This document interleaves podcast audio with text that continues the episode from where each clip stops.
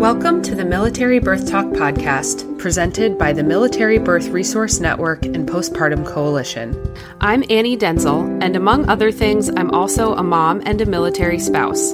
Giving birth when you're in the military community comes with its own unique set of opportunities and challenges. Whether you're a service member or a military spouse, chances are you'll be faced with choices, situations, or unique circumstances that are different than those faced by our civilian counterparts. And that's where we come in. This podcast is a platform to share pregnancy, birth, and postpartum stories so that military families can enter this transformative phase of life armed with a little more knowledge, a sense of community, and a wealth of resources designed with our specific needs in mind. Thanks for joining me for another episode of Military Birth Talk. In today's episode, we'll be hearing from Air Force spouse Patience, who shares her two off base birth stories. One birth took place at a duty station with lots of close friends and neighbors, and the other took place during COVID at a new duty station and with an unexpected deployment three months postpartum. So she discusses how that impacted her postpartum experience. Patience is a licensed mental health counselor with a specialty in perinatal mental health, and she also works with Postpartum Support International, both with military families specifically and through the Perinatal Mental Health Alliance for People of Color. Here's my conversation with Patience.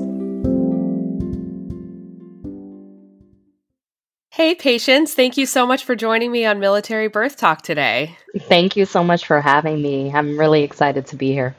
Good. I'm so glad. So, we'll start off today's episode um, by having you share your birth stories. But before we dive into that, can you take a few moments to share a little bit about yourself with our listeners? Yes, my name is Patience Riley. I have been a part of a military family for as long as I can remember. My parents met while they were both in the Navy. Um, so I am a Navy kid and I am now an Air Force spouse. So I kind of switched sides on them.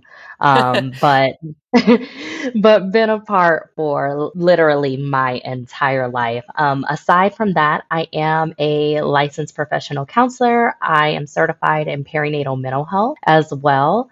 Um, I do have a private practice and a blog and brand called Whoa Mama, where I talk about simple but effective mental health tips just for everyday life. Aside from that, I am also the communications manager with the Perinatal Mental Health Alliance for People of Color, which is a program within Postpartum Support International, which others might know as PSI. And along with working with the organization, I also started out as a volunteer and still volunteer um, with the organization as well as a support group leader. I did start out as one of the military mom support group leaders, ended up actually going on um, maternity leave, having my second baby, and came back leading our mindfulness groups. And then I sub our military moms from time to time. Awesome. Well, I love PSI. I used some of their support groups after I had my first. So, personal experience here, I can vouch for how how amazing that organization is. So, Really happy to have you here and thanks for sharing all of that background. So, I'm excited to hear more from you. And um, for the first part of our interview, I'd love to just hear a little bit about your own birth experiences as a military spouse. Um, and then for the second part of our conversation, we'll do a little bit more of a Q&A and I'll have some follow-up questions. So, I'd love to just start off by hearing about where you were stationed when you first became pregnant and what kind of prenatal and birth care you were planning for. So I'll start in order. I have two little ones. I have Remy, who is my oldest, is he's now four, and then I have Reed, um, who is my second, and he is two years old. So while I was pregnant with Remy, we were stationed at Offutt Air Force Base in Bellevue, Nebraska. I ended up finding out that I was pregnant four days before my husband deployed. We knew about the deployment. We did not know about the pregnancy. So that was a curveball in our plans. We weren't necessarily trying, but we weren't also preventing. So um, we were geared up, ready to go, knew that he was going to be leaving for about five months. And we were like, hey, we're going to go on our last date to a really nice restaurant that we enjoy. And like the night before, I just wasn't feeling well. And something just said, take take a test. Just take a test. And then four tests later, they all said positive. And there you have it. So that whole like first going into second trimester, he was gone. So he was deployed during that time. I was actually working as a military family life counselor on our installation and shared with one of my colleagues and our military family and community that was there. Uh, I did have some friends that were like, hey, I can go to your appointment with you if you need me to, and things of that nature. Um, I kind of went in between like work and sessions and things of that nature. So I did do a lot of those appointments alone, which there were a lot of other spouses that were doing that alone as well. Uh, so that was one thing that I noticed was really a big difference from when I talked to my friends that are on like the civilian side. The military side, there were several of us. So we had to go to like a new parent orientation before I could even get my first doctor's appointment. There were like certain steps that we had to do um, just even to get that first doctor's visit. So, all of my primary care and those things were done on base. However, I did deliver at a local hospital just because we didn't have a military hospital associated. It was just an outpatient clinic. The hospital that I delivered at was probably two minutes driving from my house. So I lived right behind the hospital. So I ended up going to birthing classes that were offered by the resources. So our WIC office had a breastfeeding class. I went to the bundles for babies. I went to all of the classes that were there and available to us. Uh, I ended up getting connected with a nurse through family advocacy who came beforehand and also saw me afterwards. But my husband didn't get home and make it to an appointment until he got back from the deployment. And he made it for the really big one, like the gender reveal. So Good. we decided to find out the gender ahead of time. And so that was his first appointment that he made it home to just to make sure that, you know, all of the limbs and everything, just kind of checking that out. And then we found out the gender. So it was nice to have him there for that appointment, especially with it being his first one. And then we were able to surprise our family back home. We sent both sides like cupcakes that ended up having blue cupcakes so that they could have their own special like gender reveal as well with us. So as we kind of went on and throughout my pregnancy, I didn't really have complications other than my skin was terrible, my hair was terrible, I did not have the glow um, that oftentimes was talked about uh, with it. But I did experience some pretty bad round ligament pain Mm. getting towards the end of my pregnancy. So that was interesting. And I just was not dilated. I was not effaced. The baby just was not ready to show up, essentially. So I ended up getting to about maybe 41 weeks and three days. And that's when my doctor was like, hey, let's try, let's talk about induction and things of that nature. So it was very uneventful heading into the hospital. My husband and I, I was like, let's eat a really good meal before we go in, just because I don't know what it's going to look like once we get in there. So we had a really nice meal, walked into the hospital just like it was a regular day with our bags packed, got checked in, and I still wasn't dilated, still wasn't effaced, like Mm. nothing was going on. So I ended up getting Cytotec, and I ended up having to get Cytotec twice. It's kind of inserted, a pill that's inserted and put up by your cervix, and I had to lay flat on my back, which Mm. is really uncomfortable, especially when you're like nine months laying flat on your back. You feel like you cannot breathe. Um, so I had to lay there and do that for 30 minutes on two separate occasions. And finally, the second time, there started to be some kind of movement. I started to dilate a little bit. However, I ended up having side effects from the Cytotec as Mm. well. So I ended up having the nausea and the diarrhea Ugh. with it. And so, unfortunately, with it me having it twice, it's like as soon as that 30 minutes was up, I was like, as quickly as I possibly could, try to roll out of the bed, trying to run to the bathroom yeah. to throw up. It started working, it started kicking in. Um, also, shout out to my nursing team. They were phenomenal. I had a spouse as well who was one of my nurses.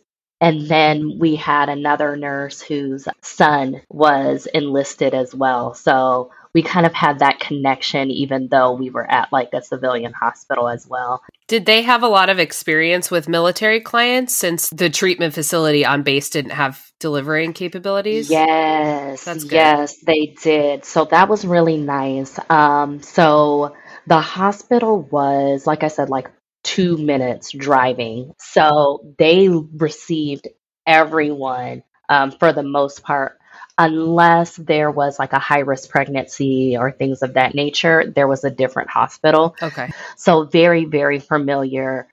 So the Cytotec got things going. And then I started to have, they called them earthquake contractions. Oh boy. that sounds Exactly. terrible.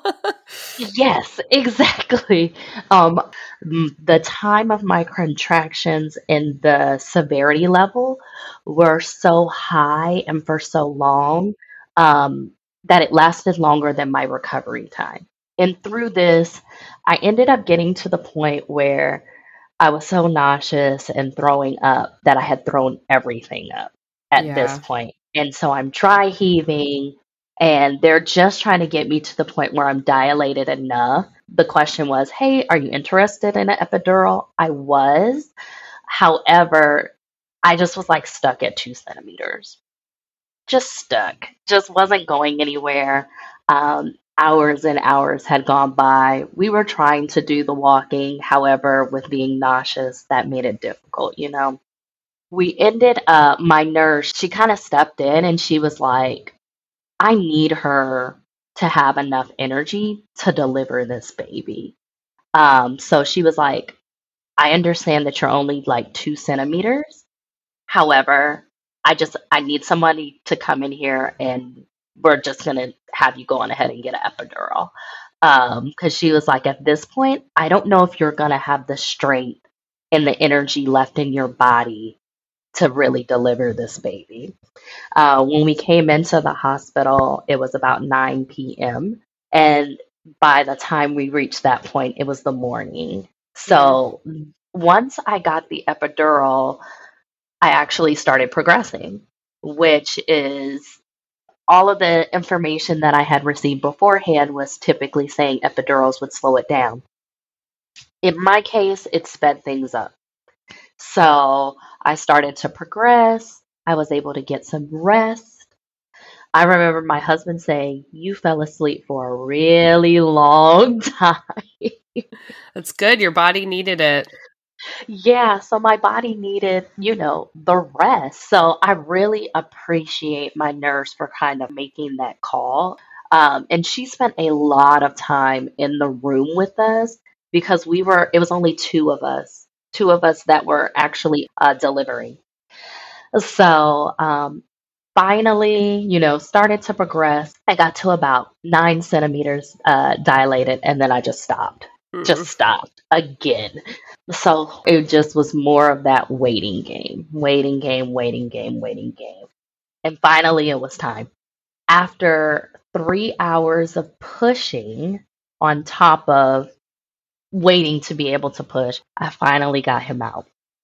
I do have to say, uh, my husband is the biggest cheerleader while you are trying to push a baby out.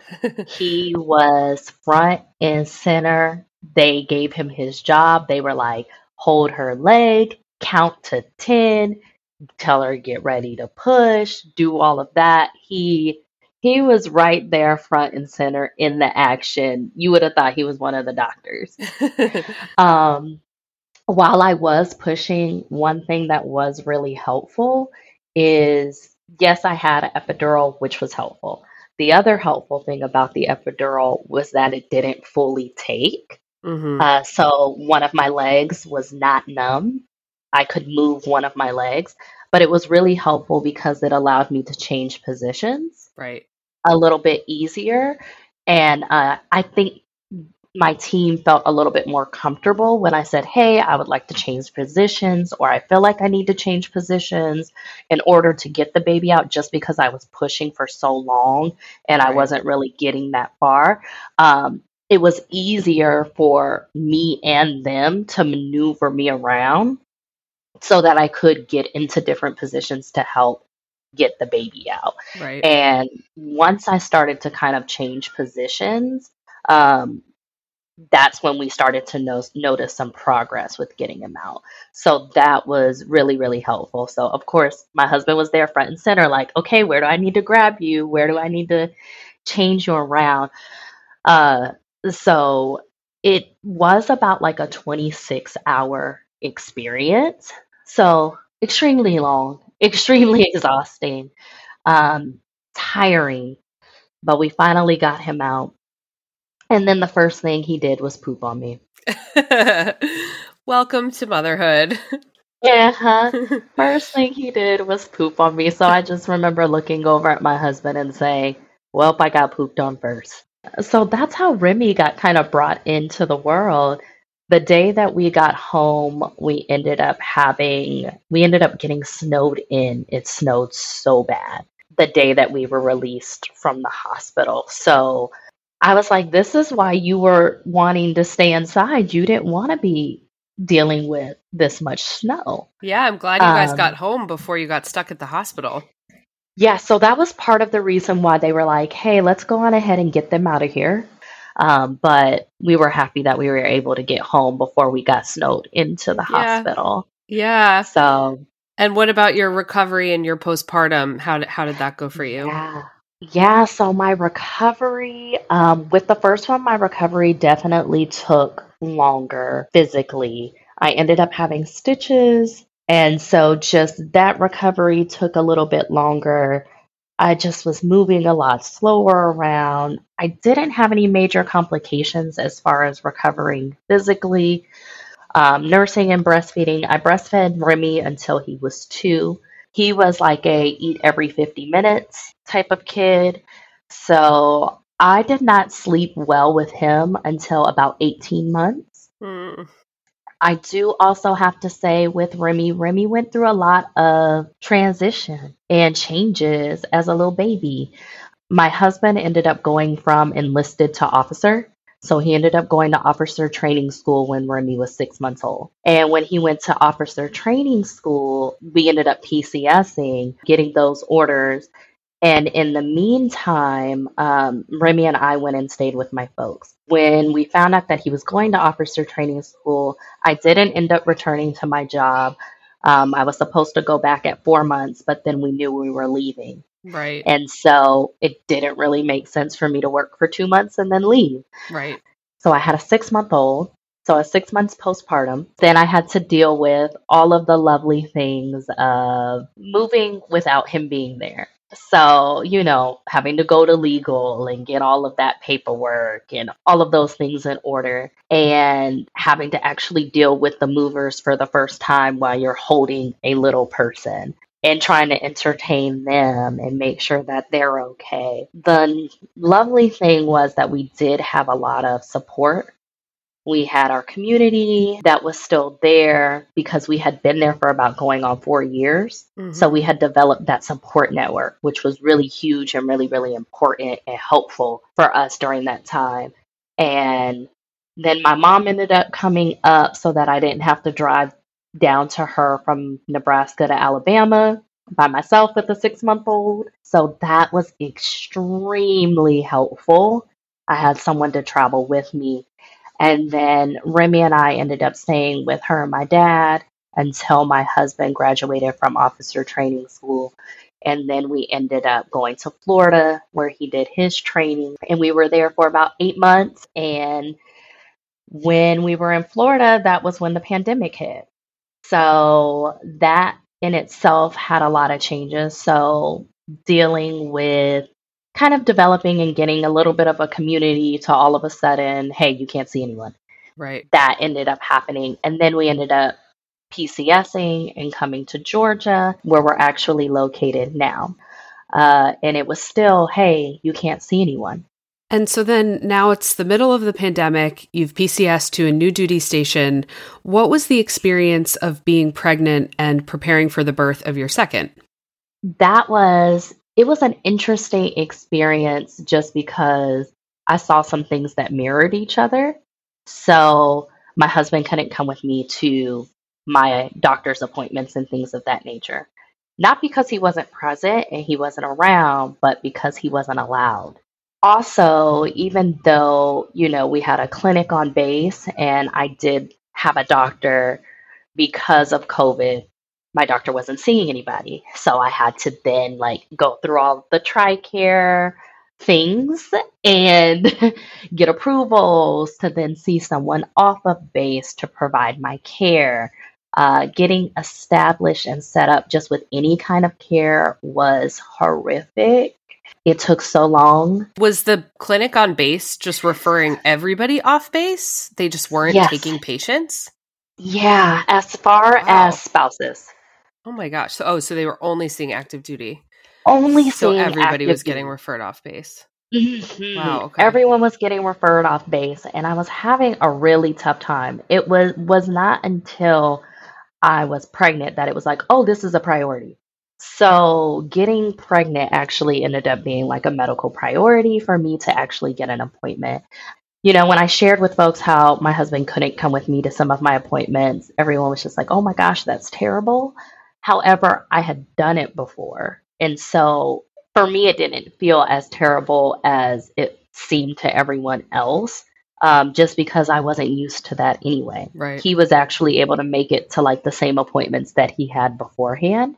So that's where I really like looked at my experience the first time with, you know, him being gone and deployed, really kind of being helpful and being a strength in a sense. I think sometimes our military life and cultures help help us in ways that we may not realize at the time a little bit later on. And so I think it helped me during that time. What made it challenging was having another child though. Right. Because also my 2-year-old was not allowed at appointments which I found extremely difficult um, because my husband would then have to take off of work in order for me to go to an appointment. And so that made it a lot more challenging. Having somebody watch my two year old at the time in order, just because I wasn't sure, like, will I be induced this time? Will I just be able to walk in? What will what will happen? because he could not come to the hospital. That was like very, like they let us know boldly um, right. That he would not be allowed, he could not be there. We had to be tested for COVID. If either one of us had it, then I would have to be there by myself. And so it was just all of those other layers that kind of came with the pandemic and having a baby and then not having a huge support network because with it being the pandemic, we really couldn't develop a strong connection with others. I lived in Atlanta before my husband and I got married, and luckily I had a coworker who lived in the area. And she contacted me on social media and was just like, hey, if you need help while you're here, please just let me know. So she was set up to watch Remy for me. Um, she was a saving grace. She came over, her daughter and her played with him and all of those lovely things. And um, that's so helpful. It was so helpful. Um, it just gave me the peace of mind of somebody will be able to watch him just in case, you know, maybe the baby came before my mom could get here. Yeah, totally. And then how was your experience with going into labor and how did all that unfold? This was a different kind of experience because I was like experiencing contractions at home. And luckily, my mom made it in time. And then at one point, she looked at me and my husband and was like, I think you two should head to the hospital. Um, because for us, the first time we just walked in the hospital, I wasn't dilated, anything like that. And we just walked in. So she was like, I think you've been having contractions all day, and I think you've kind of reached your point. You two should probably start making your way to the hospital. Now, we also went to a civilian hospital. Where we lived was about 20 ish minutes from the hospital, so not the same two minute drive that I had before. Uh, so I'm happy she told us to leave when we did because that ride to the hospital, I was like, oh yeah, we need to hurry up and get there. um, ended up having to be te- like wear a mask, be tested for COVID prior to coming. Um, so just a really different experience. Uh, I also ended up having low platelets this time around. Um, I did have like borderline low iron with my first one, and this time I ended up having low platelets. So the concern was about my blood clotting. And so there were discussions around whether or not I would be able to get an epidural and things of that nature. So that was a very big thing for me just because I was hoping to get one. I was able to. Um, my midwife, who I saw, delivered my baby. I only pushed for 18 minutes versus three hours. Much better. yeah. It was a huge difference. It also, I think, was maybe an eight hour experience at the hospital, maybe even less than that. But like I said, I had been experiencing contractions all throughout the day and was just walking around and, and trying to um, labor as much as at home. So I did have less hospital time. We ended up getting moved to a different part of the hospital and I feel like this hospital had experience with working with military folks because the base is so close. But it was it was an interesting experience. So my son ended up being in the NICU. Our NICU nurses were amazing. They were like they were the heroes. They they were absolutely amazing during that time. He ended up having fluid in his lungs and I cannot remember the technical name of what that is called.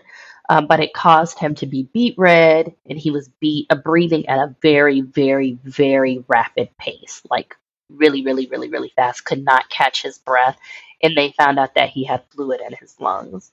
So that was a different experience for us as well, um, because it happened really quickly. Because at first he was in the room with us, and then all of a sudden it was like, hey, we think we're going to have to take him into the NICU to be monitored. And it is good, I think, to highlight like, I had a pretty big baby. I know sometimes folks will think like only babies that are like a little bit underweight or smaller. I had like an 8.5 pounder and he was in the NICU. Um, and he ended up being in there for about three days, four days. We weren't sure if we were going to have to leave and then have to come back. So that was a difference as well. I breastfed my first one until he was two years old. My second one, at this point, I ended up breastfeeding him until he was two as well. However, our experience starting out was not easy. I had a lot of challenges. In the hospital, he ended up getting some formula. I was trying to nurse him. I was having to pump. His latch wasn't well. I met with a lactation consultant multiple times just because I was like, I know that this is not supposed to feel like this. And then we ended up dealing with a deployment with this one as well. Was that a surprise, or had you known that that was coming up? That one was more of a surprise. Hmm. Once we finally got home, um, we did all get to go home together. Our NICU nurses kind of fought for us to be able to stay a little bit longer just so that we could all go home together. About a month and a half after living life, that's when breastfeeding started to take a turn for the better for us, it kind of became a family thing. So we were kind of getting our grounding, getting our footing, and things of that nature. And I would say around the time of him being about two months is when we found out about the deployment that ended up happening when he was like three months. Wow, really fast. Mhm. So about a month to prepare for that deployment, which is no time at all. No, no time at all. So, what kind of support did you have access to, especially since it was during the pandemic? And how did the experience of having your spouse deploy so shortly after giving birth, how did that impact your overall postpartum experience?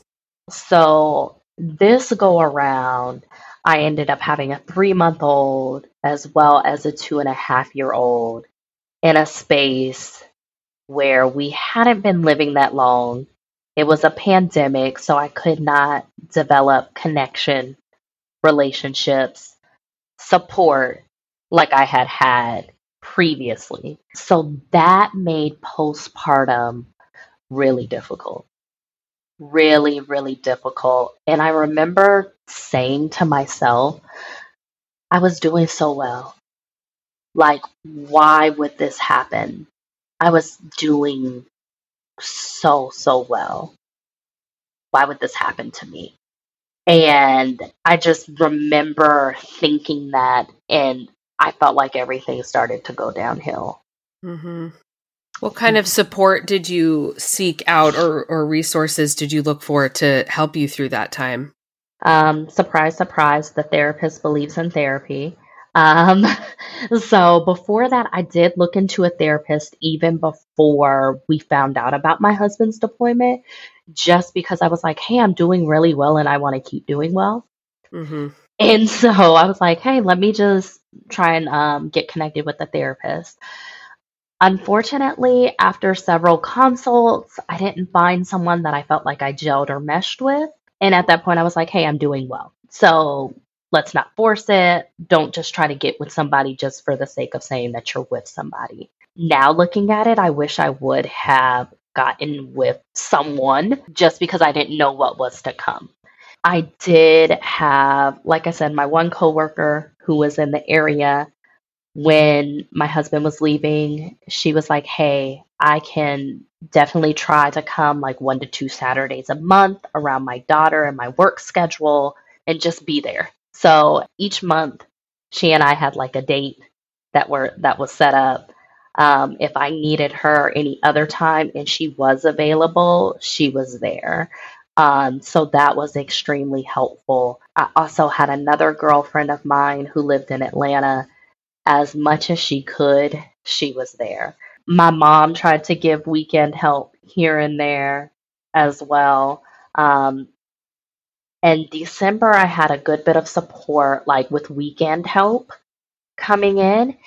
And then when January COVID like went up, it like spiked. And I remember folks were just a little nervous. It was like I, I can't come knowing that folks that had been around in my spaces knowing that you have a little baby. And January was a tough month.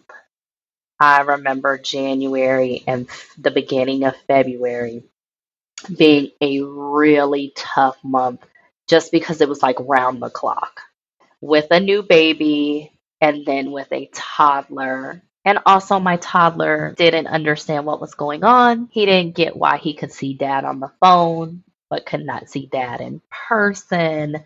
I was also in the space of dealing with my own challenges while also trying to deal with a toddler who was dealing with his emotional challenges and then just also the emotional challenges of being a toddler, right? Because that's a whole thing. A toddler who has a new baby, a toddler Right. who was being potty trained, and a po- toddler whose dad ended up, you know, in his eyes, being taken away from him. So I just remember being incredibly angry and that Mhm. can be a sign of being depressed. And mine showed up as a lot of anger. I was i was mad. I was mad because yeah, i was like i was doing so well. This baby is sleeping more which my other one didn't do a ton of. And i was like this would happen And so were you already in your in your um counseling work were you were you already focusing on the perinatal mental health space or or did that evolve sort of out of your own experience?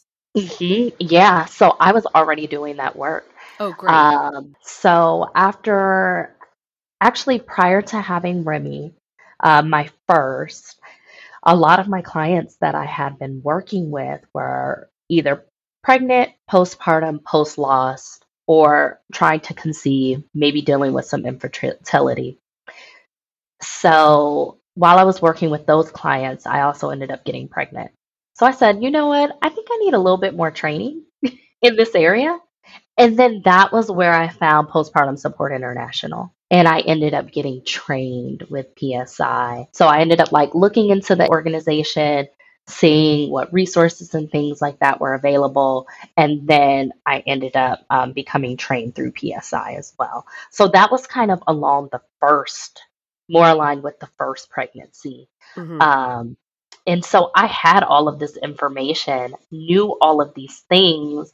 And so when my second pregnancy came, I was just a big old ball of risk factors. So that's where I really feel like my stories highlight the truth behind risk factors and what risk factors can really do. You know, constant moving, having more than one child, having a lack of an immediate support system. Because I have a wonderful beautiful, great support system. However, it is a little bit different when your support system is not down the street. Yep. So it makes a huge difference. Then we kind of throw in like that grief and loss piece of I didn't expect to be doing this by myself. And then kind of like mourning that I thought my husband, my spouse was going to be here with me, feeling lonely also dealing with a pandemic and still having to do the maneuvering of that, that being another risk factor.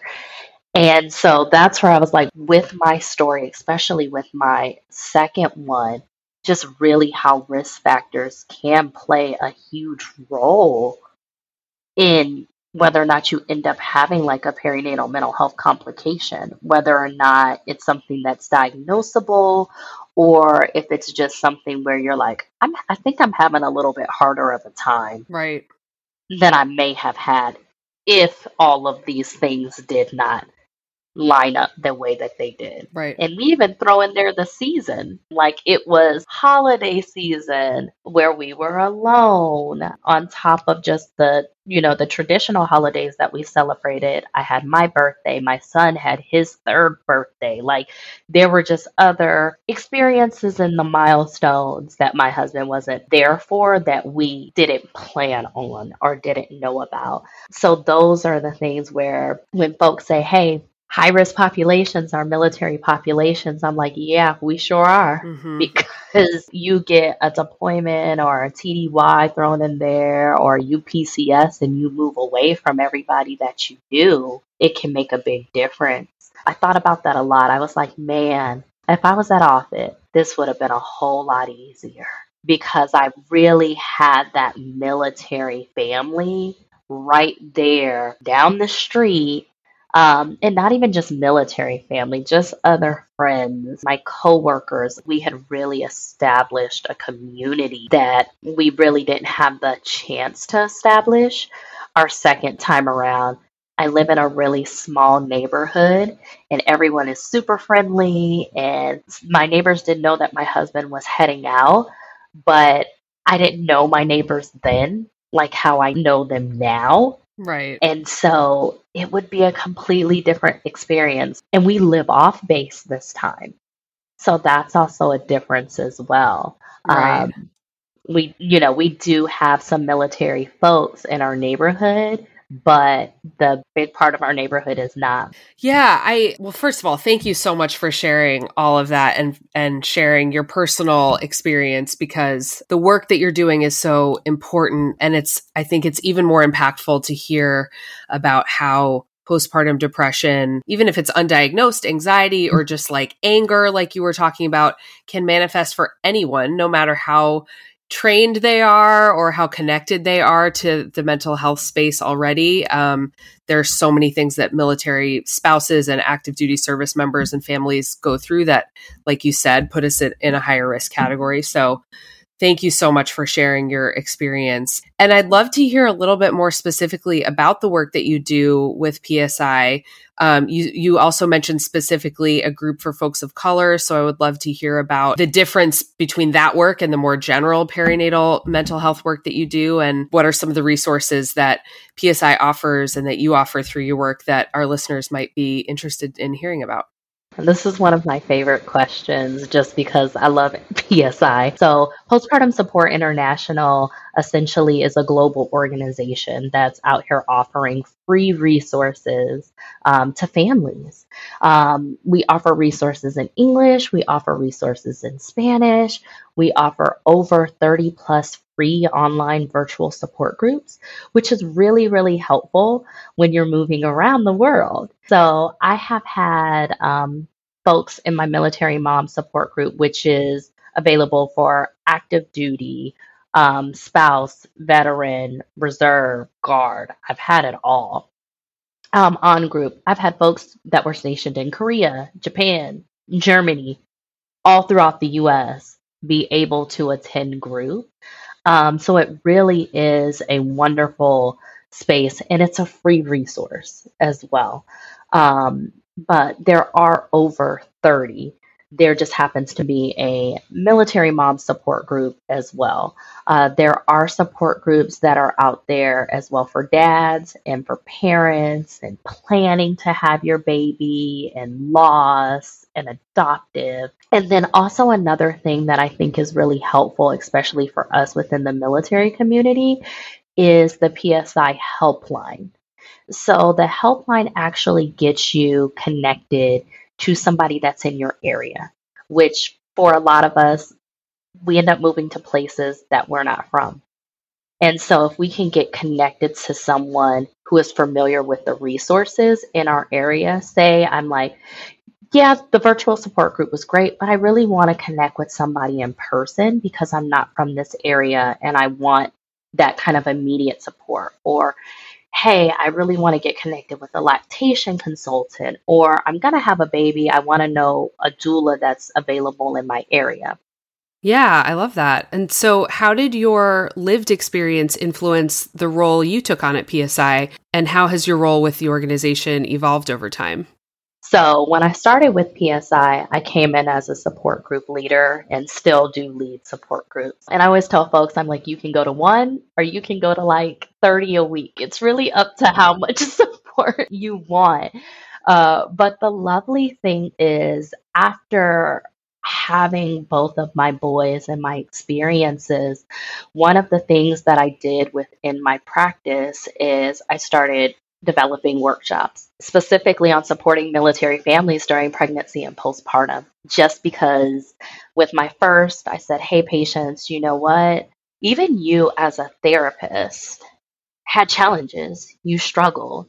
So if you are already kind of in the know on this information, and you haven't really heard people talking about it, you had to dig and dive for it. Um, I took that along with the information that I heard from my clients of how come no one told me? Why didn't anybody tell me that this could be a thing? And that's what made me kind of dive in head first and focus on perinatal mental health within my own practice. And then, even after having the specialized training and things of that nature, having the second baby, and then seeing knowledge definitely helps us, education helps us. However, it doesn't make us exempt from experiencing challenges as well. So, seeing that, I was just like, you need to develop something so that folks can realize hey, if I do know someone who is affiliated with the military, what can I do to assist? What can I do to help? Maybe I get them connected to resources, or how can I just have an understanding of what they're going through, or how can I support my client who might be affiliated with the military in a particular way. And so through my private practice, I started offering workshops um, on supporting military families, and I presented at one of PSI's conferences on the topic Um, so that was wonderful. That was beautiful. And while I was at the conference, um, I was already a part of an affiliate program with PSI, which is the Perinatal Mental Health Alliance for People of Color. I was just a provider that was already a member, affiliated. I was a PSI member. And while I was at the conference, they ended up having a meetup and kind of saying, hey, now, um, what we call it for short is the Alliance. The Alliance is now an official program underneath PSI. It's no longer kind of its own entity, it is now under. And we're looking for additional staff.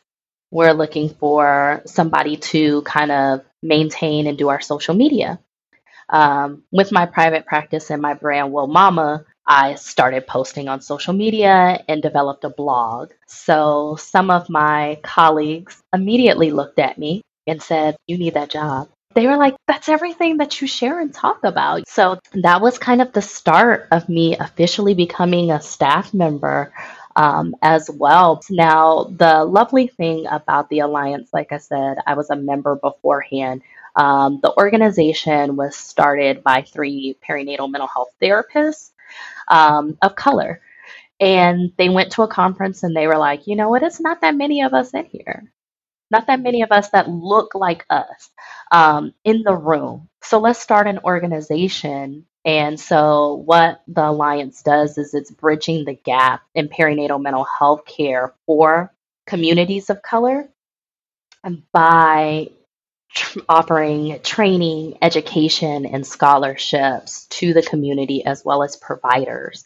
Um, because the more providers of color that we can have in this space and have trained in perinatal mental health also can assist in reaching communities of color as well. Um, and just making sure that there's access to equitable you know, healthcare and things of that nature. So I get to do all of the lovely things that I was doing with my blog. Now for the Alliance, I get to learn about all of the wonderful providers globally in this space. I get to work with a beautiful team of English and Spanish speaking folks. We have all of our materials translated into Spanish, so it expands that reach. And I really look at the work that we do with the Alliance and PSI is giving a voice to the voiceless and just also letting people know like we see you, we see what you're going through.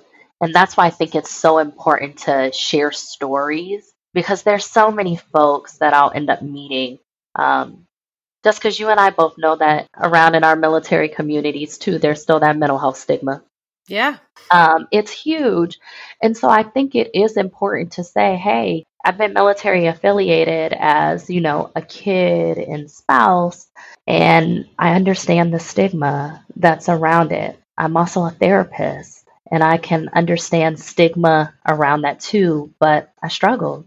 I had a difficult time, but with support, support can really save lives out there. Mm-hmm. Um, because I've also seen just through past work and with like crisis work and things of that nature of how bad it can really get. Right. Um, so I love that I can be on like the education and the prevention side of things because that is like support truly, truly, truly does save lives for people and to be a part of communities that sometimes lack support um, because it's out of our control. Right. Um, it's really good to know that, hey, I can get connected to some resources that are out there where I can kind of feel maybe where that void was and get some of that additional support and get connected to people that they're they're coming to group because they're having challenges as well. Right. So, if folks are listening to this and hearing about these resources for the first time, where can they go to find the Alliance and PSI? One of the best places to go is on our site, www.postpartum.net. Our helpline is 1 800 944 4773. The Alliance, our information is on the website as well. Great. Um, it'll just say Perinatal Mental Health Alliance for People of Color.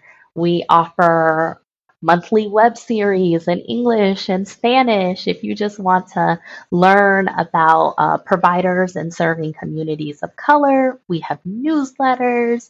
There are parent newsletters as well, all of that jazz um, that you can get connected with. Tons and tons of information and resources um, that you can also have for yourself or share with someone else if needed. Perfect.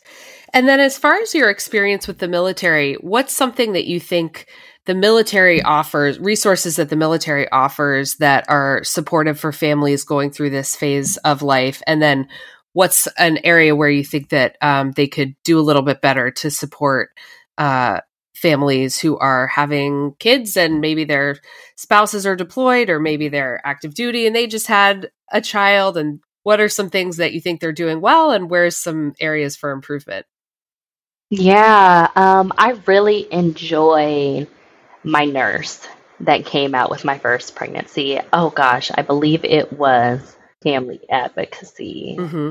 I wasn't able to get that resource with the second just because of pandemic reasons right. of not being able to come out to the home. But I, it was extremely helpful. I learned a lot. I had someone who was coming, checked on me, checked on the baby.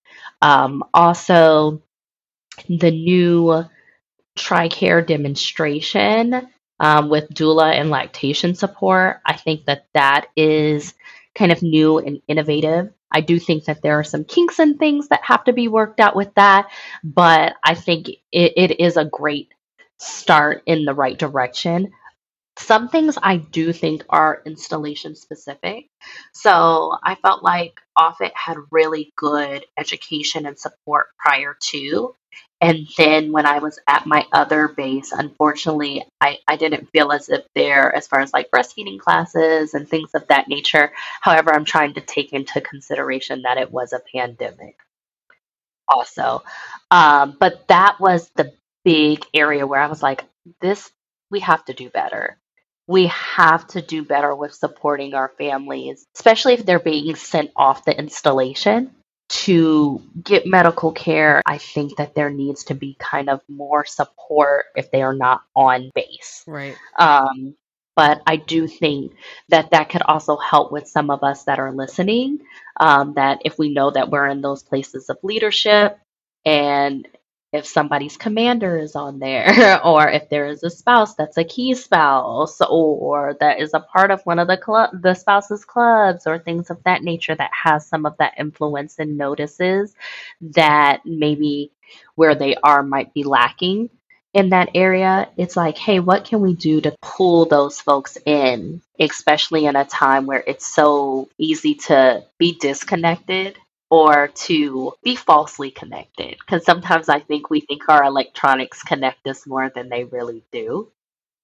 But to just kind of foster that old school mentality of like, I just think about my mom, and I don't feel like we have that. But I think if we could have some of those areas where connection is built in in those spaces, then that could be really helpful with supporting folks. Yeah. Thank you so much, Patience. It was awesome to have you here. And um, before we go, I'd love to hear some final thoughts just on one takeaway that you'd love folks to leave our conversation today with um, after hearing your stories. We're not exempt. No one is exempt from experiencing challenges. However, even though those challenges may happen and they can happen, um, I am standing here today definitely feeling like a survivor, not as somebody that was conquered by what happened. It was challenging and it's not something that I want to have happen again. However, I, I can say that there is some light out of that darkness that happens for you. Um, so if you do feel like you are in that space and that's something that you're going through, um, I see you. Thank you. Thanks so much for being here and for sharing all about your work. And the one thing I didn't ask was um, your blog uh, address. So I'd love for you to share that so that we can include that in the show notes as well. I sure will. I sure will. So my blog is Whoa Mama, y'all, and you can get connected with me at www.whoa, that is W-H-O-A, mamas with an S, M-A-M-A-S dot com. I have a monthly newsletter that goes out. And then I'm also on Facebook and Instagram at Whoa Mama underscore blog. And then I'm also on LinkedIn. Awesome. Thank you, Patience. Thank you so much for being here today. I really appreciate your time. Thank you for having me. Thanks for listening to the Military Birth Talk podcast. Join us again next week for another birth story, and we'd love it if you could leave us a review and subscribe to our show wherever you get your podcasts. To follow along on social media, you can find us on Instagram at, at Military Birth Talk. To learn more about the Military Birth Resource Network and Postpartum Coalition, please visit mbrnpc.org or find us on Facebook. See you next week.